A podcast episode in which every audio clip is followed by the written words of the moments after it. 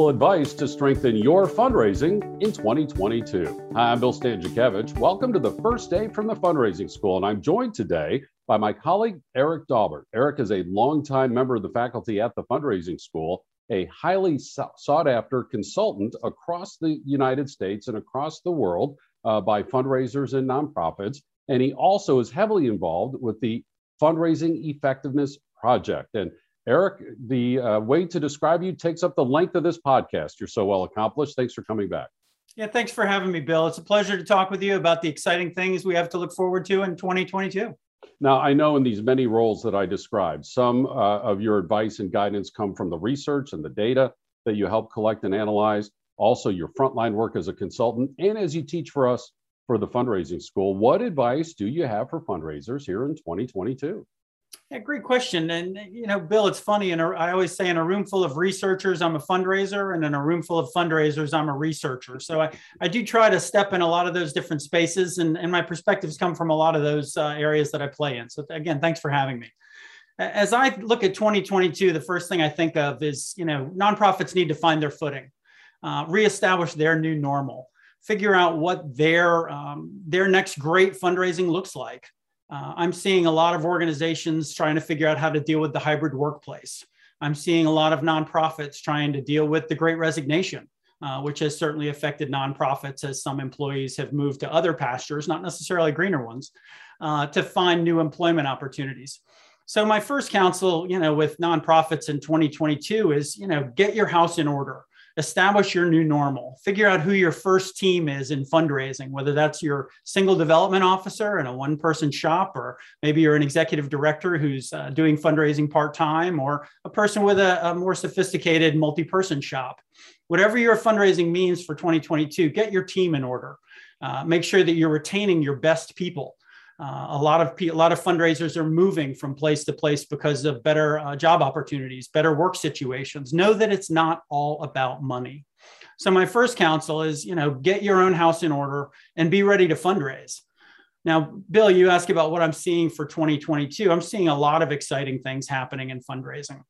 Uh, first off, I, am seeing a focus on retention, not just of employees, but of donors. Mm-hmm. Um, the donors we have, I think more and more nonprofits are recognizing that they are uh, valuable uh, commodities, uh, valuable people, valuable institutions uh, to be really treasured. Uh, and that means engaging with your donors, communicating with them throughout the year.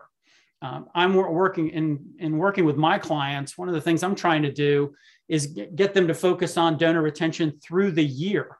I'll give you one example. If you think about your inbox in December uh, and think about how many nonprofit emails you got in December, and now look at your email box in January and think about how many nonprofit emails you're getting in January. And I promise you the number will be greatly reduced. So I share that with you. Now's the time to be in touch with your donors, increase communication, um, increase engagement, because you might be the only person talking. Uh, and that might just give you a loud voice at the table. So those are some things that I'm seeing kind of out of the gate. You know, Eric, to go back to the fundraising staff, uh, we really do need to pour into our people. Uh, you know, as you said, with the Great Resignation, we're seeing uh, you know just record numbers of folks changing jobs and not necessarily leaving the workforce, but changing for other jobs. And for those of us who are leading fundraising teams, uh, we should always be close to our workforce, and now more than ever. Yeah, I couldn't agree more. And you know, one of the things that I I so enjoy about working with the fundraising school is that as the workforce has adapted, so has the fundraising school. You know, again, offering educational programs in person, virtual, live, async. Uh, so you know, if you want to do a class at three in the morning, or you want to do a class at uh, six in the afternoon, or with a live person, or with uh, a video, you can find a way to do it. So that's just one example of how the business sector, aka Indiana University and the fundraising school, is adapting to these new uh, needs in our nonprofit sector for things like training and development. So nonprofits need to be adapting as well. Um, whether that's to local pay scales or benefit packages or uh, paid time off or hybrid workplace. There's so many ways to make employees feel valued. And again, your best people, it pays to keep them. Uh, research from places like the Association of Healthcare Philanthropy shows that the longer retained fundraisers produce more uh, fundraising revenue for nonprofits than new ones. Um, groups like uh, you know various management associations have shown that it takes a long time to get an employee up to speed, and it takes new investment uh, to get new employees up to speed. So, long story short, if you've got great people keep them. Um, and if you don't have great people, go find them because now's the time in the great resignation. And you also talked about maintaining relationships with donors. And as we look ahead throughout 2022, you know, some of the questions we uh, hear about are will donors have COVID fatigue and will that affect their charitable giving decisions in 2022? And what about this whole huge move to digital? Uh, are people going to want to be more comfortable to come back in person? Are my special events still going to need to be online or a little bit of both? Again, what are some of these trends that you're seeing, Eric, as you do your work as a fundraiser, as a consultant, as you teach for the fundraising school, as well as again your involvement with the fundraising effectiveness project? Yeah, I think I think again that's a great question and a multifaceted one. So you know the first thing we teach at the fundraising school is know your constituency. Uh, you know, understand your audiences, understand who it is you serve in your nonprofit community, but also who your donors are. And I think that the answer to how to engage your donors differs from population to population. So, for example, let's just pick one that's been a, a real challenge for nonprofits, I think, today is millennials. Um, well, you know, I, I like to say millennials are now adulting. Like this is the year where a lot of millennials started adulting. They, you know, they bought their first house or they're moving out of their parents' basement and they're actually starting to become a full-fledged functioning adult for a variety of economic reasons. So that being said, you know, if you haven't engaged with millennials yet, uh, millennials like to engage digitally. Um, I've been doing some coaching, mentoring with a millennial, uh, and uh, you know, when I ask them what the what the most effective way to fundraise is, um, they'll say things like uh, text or uh, send an email. And I go, no, actually, it's face to face. And they're, you know, they're somewhat stunned by that. So I say that because millennials may communicate in a different way than traditional donor bases.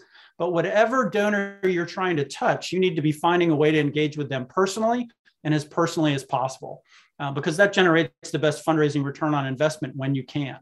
Now, again, to go to another facet of your question, when you can't engage with people uh, as personally as possible, then we obviously need to leverage technology um, to the betterment of our organizations. So, you know, do you have a good functioning CRM? There's lots of them on the market uh, in, in a variety of price ranges. You can go find one. If you've been using Excel for a long time, maybe this is the year to make that switch.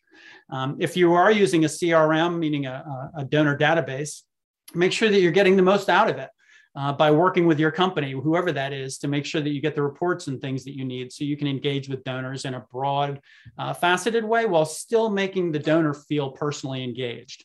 Um, when my name is spelled properly in an email, I, am more likely to read it than a dear friend or a dear whoever. Um, and those are the types of things we can do as nonprofits to make sure we're engaging with our constituencies as well as possible. Events, you have to get more creative than ever. Uh, you know, it's it's interesting to think that Omicron may be fading you know, I am not an epidemiologist, so I can't tell you what's going to happen in the pandemic. But I will say this to you an interesting uh, recent news poll showed that uh, local people in their communities trust people closest to them for information that matters more than kind of the powers that be. So I'll give you some examples. Uh, people trust their employers and schools more than they trust the CDC right now on uh, COVID uh, information in the United States. So, you know, if they're trusting their employer, if they're trusting their school, why not your nonprofit? If you're in front and you're engaging and you say, you know, hey, we're going to make a safe event and do XYZ, they're likely to trust you. So, obviously, use that responsibility and power uh, with integrity, but uh, use that uh, relationship to really build a true and authentic relationship with your donors, and, and good things will happen in 2022 couple data points. You mentioned millennials. People think about the hot housing market in the united states about two-thirds of the mortgages for house purchasing not the refinancing but the house purchasing were by millennials buying that first house. And about one-third of millennials in the last 18 months have drafted a will for the first time. And so again as eric mentioned some of these signs of some changing behaviors uh, for millennials that can be associated correlated with charitable giving. And also, I had asked Eric about uh, digital fundraising. So, Eric, you know, kind of one of these leading edge topics now is cryptocurrency, right? As uh, you know, we had Giving Tuesday at the end of 2021 raised about 2.7 billion dollars. For the first time, we had Giving Crypto Tuesday. It raised about 10 million dollars. And before anybody scoffs at that difference, the very first year of Giving Tuesday, about 10 years ago, raised $10 million is crypto a fad or is this something fundraisers need to start learning about? Yeah, I think the answer is still yet to be determined, but my answer is certainly the fundraisers need to start learning about it. Um, you know, whether you're looking at working with companies like the Giving Block or um, you know crypto for charity which i believe is the new platform from freewill.org um, you know there are a variety of crypto platforms that you can uh, work with and again our goal should be to where to be where donors want to give if donors want to give a stock gift we want to be able to receive it if donors want to give cash, we want to be able to receive it. If donors want to give crypto, we want to be able to receive it. Now, that being said, you know, a personal opinion here, Bill, uh, I'm, you know, I'm cautious as a crypto investor. Uh, so if I were to accept cryptocurrency as a nonprofit, I'd you know I'd have a, a, policy for moving that uh, currency in appropriate ways uh, as a nonprofit organization. So your organization has to decide: do you want to have the same policies you do with stock? For example, many nonprofits sell stock the day it comes in. Uh, and have an account managed to set that up. You know, should you be doing the same thing with crypto? It's certainly worth looking into and certainly worth a good conversation. So yeah, great topics. Then another question we're getting a lot is the inflation rate. Highest inflation rate in the United States in the last 40 years. Our fundraising audience around the world very likely facing you know relatively high inflation rates uh, compared to the last three or four decades.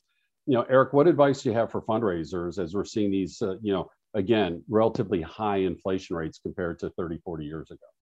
Yeah, I think inflation does a, a number of things. One is, is it can make major donors nervous uh, as their buying power diminishes. So there's one facet of, of uh, inflation that can be concerning. Um, another facet of inflation, obviously, is people on the ground who are trying to buy bread and, and meat for their family dinner uh, may not be able to afford that anymore. So what I would say is it's kind of a double-edged sword. It makes our cases stronger. Um, it makes our case, uh, many of our missions, uh, it, the need for our work is often ramped up in times of greater inflation. Um, six out of 10 Americans in a recent study said that their family income is not keeping up with the cost of living. Six out of 10. So obviously, those six out of 10 donors may feel a bit more squeezed uh, to give a gift than maybe they have before. Using uh, strategies like monthly giving uh, can be a great way to work with donors like that, for example. I think some of our wealthier, wealthier donors, um, and by the way, the top 10 richest men in the world um, doubled their net worth in the first two years of the pandemic. Mm. Um, you know, if you look at the S&P 500 and the various stock indexes, obviously they exploded last year. Uh, if you look at them this year, they're taking some bumps uh, and some hits, if you will. So there's been a little bit, a little bit of a correction, if you will, in the market. So that being said, approach major donors, understanding that they may, in the moment, be having a little bit of what I call psychic poverty, meaning that they're still a lot richer than they were two years ago, uh, but they may be their wallets may be feeling dented in the moment. So, um, you know, I think we're going to have to work with inflation from both sides of that story. Um, and that means working with your major donors on a giving schedule that makes sense for them uh, and the great gifts that they can give. Uh, and uh, and working with the, the need in your community to address the, the challenges faced by inflation. So again, thanks for that question, Bill. And of course, it'll be important when nonprofits create their next budget. A lot of folks are doing their budget July 1 to June 30th, but even if your fiscal year is different, to make sure you're taking inflation into account on the expense side, which then can be reflected in your fundraising goals moving forward. Eric, as we conclude, any advice, any other advice, final advice that you have for fundraising? Yeah, I think I think there's going to be a lot of dynamic things happening in the nonprofit fundraising landscape for 2022. Uh, there's going to be a lot of capital campaigns on the horizon. I think planned giving, as you mentioned, Bill, is going to be a, more of a discussion than ever. So be a part of that discussion. I think foundation giving is, is going to be robust given the, the past returns we've seen in the market. Um, so, you know, long story short, learn about fundraising opportunities uh, that are available to your nonprofit organization and make the most of them in, in 2022 while getting your house in order and being prepared to leap forward into the future for another great year. Well, from this podcast, our audience can see and hear why Eric Daubert is a highly sought after fundraising consultant nationally and around the world, and uh, the expertise that he gives to and gleans from the Fundraising Effectiveness Project, and why he is a highly effective teacher for us here at the Fundraising School, where you can learn about our public courses, which are in person in a growing number of US cities. They're also available online, either recorded or live. Eric teaches in all three formats for us. Uh, and those public courses are available uh, in the United States and especially online across the world. You can also tap into us for custom training, where we can design training especially for your nonprofit, your region, your association. We have quarterly webinars and, of course, these free podcasts that come out each Monday. The information is available on our website at philanthropy.iupui.edu forward slash the fundraising school. Our guest today is Eric Daubert Our producers today are Jennifer Boffman and Mike Anthony. I'm Bill Stanczykiewicz, and now you are now more fully informed on this first day from the fundraising school.